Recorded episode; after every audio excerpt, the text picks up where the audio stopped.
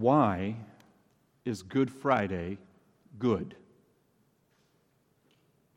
What we have read tonight from the Gospel of Matthew, Jesus being convicted and sentenced to death in a sham trial, cruel mockery intended to cut to his heart, brutal torture intended to bring pain upon his body, and a death where his naked, tormented, almost lifeless body was lifted on a cross alongside of criminals right outside the city, alongside a major thoroughfare, so passersby could see what comes of the overzealous type who fancies himself to be the Messiah. This leads us to ask why exactly is Good Friday good? What we see here, what I hope to share with you in just a few brief moments this evening, is that through Jesus' horrific death, we receive the greatest good that we could know. Let me say that again. Through Jesus' horrific death, we receive the greatest good that we could know. And we see, receive this good in two ways. The first way is we receive atonement for our sins. Upon his death, verse 51, which was just read, it tells us the curtain of the temple was torn in two from top to bottom. This massive curtain separated the more frequently trafficked parts of the temple from the Holy of Holies, a place that was reserved for the presence of God. The temple was where the presence of God dwelt on earth amongst his people. It was a beehive of activity. Worshippers would come from far and wide to make sacrifices for sins at the temple. But the holiest of places, this place, the Holy of Holies, where the presence of God dwelt, it was unapproachable by anyone such as us. Only when the perfect final sacrifice was made, could we enter before God. A subtle way that Good Friday is good is that it reveals to us more than we know about ourselves. When it comes to the condition of our hearts, we can look in the mirror. Perhaps if we're asking to evaluate ourselves, we notice a few blemishes, a few gray hairs, a wrinkle that seems new. I don't think that one was there long ago. But we, if we are honest, are not the best about giving a full and true assessment of ourselves. We look at wrinkles, gray hairs, blemishes. But what Good Friday serves as is more of like an MRI or a CAT scan that reveals everything inside of us. Good Friday tells us that Jesus did not die a gruesome death because we just need to be touched up a little, get a little makeup put on a blemish. No, Jesus died this gruesome death because, as human beings, part of our DNA is rebellion against God. This dates all the way back to our ancestors, Adam and Eve created in the divine wisdom and goodness of God, who they rebelled against him when they said, Did God really say? And it passed down through those who would yell out, Crucify him. And it still reverberates in each of our hearts when we wonder and when we reject what God would have for us to walk in obedience to him. It is common for us to place ourselves in a place of intellectual or authoritative superior, support, superiority over God by rejecting what He would have for us. From our position, glancing over the world, looking at all that stands before us, we are really good about diagnosing the problems of our world. We're really good about diagnosing the problems of those around us. In fact, if everyone around us whether they share a home with us, whether they share a town with us, whether they share a country with us, if they would just listen to our solutions for the problems that they face, this world would be a lot better. And yet, our need for God, our rebellion against God, is evidenced in the fact that how slowly do we receive what He would tell us that we need from Him? Sure, we have all the answers for everyone else, but we are slow to receive what He would have for us. And yet, it is in the cross where Jesus says, as Good Friday reveals all that we must know about ourselves, do not miss this. It is in the cross and the cross alone where Jesus says, I know the worst possible things about you. I have seen the scans of your heart. I have heard your inner grumblings, and I know the thoughts that you would not want anyone else to ever know. And I give my life for you. So, the question before all of us is will I try to atone for myself by building up my own righteousness? Keep putting makeup on what I view as blemishes while not recognizing that I need a heart transplant? Do I keep my inner self defense, uh, uh, my inner defense attorney always on retainer, ready to argue in my own defense? And drown out the words of my life or words of life that my Lord would speak?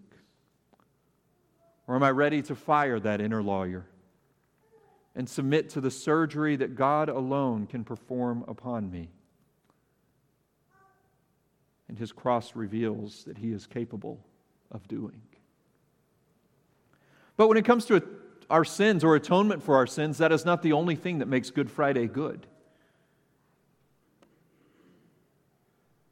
But there's also the fact that in Good Friday, we see in the death of our Lord, we see his triumph over death. The second part of verse 51 through verse 53 features an absolutely wild account of what happened upon Jesus' death and resurrection. Look at this as I read it.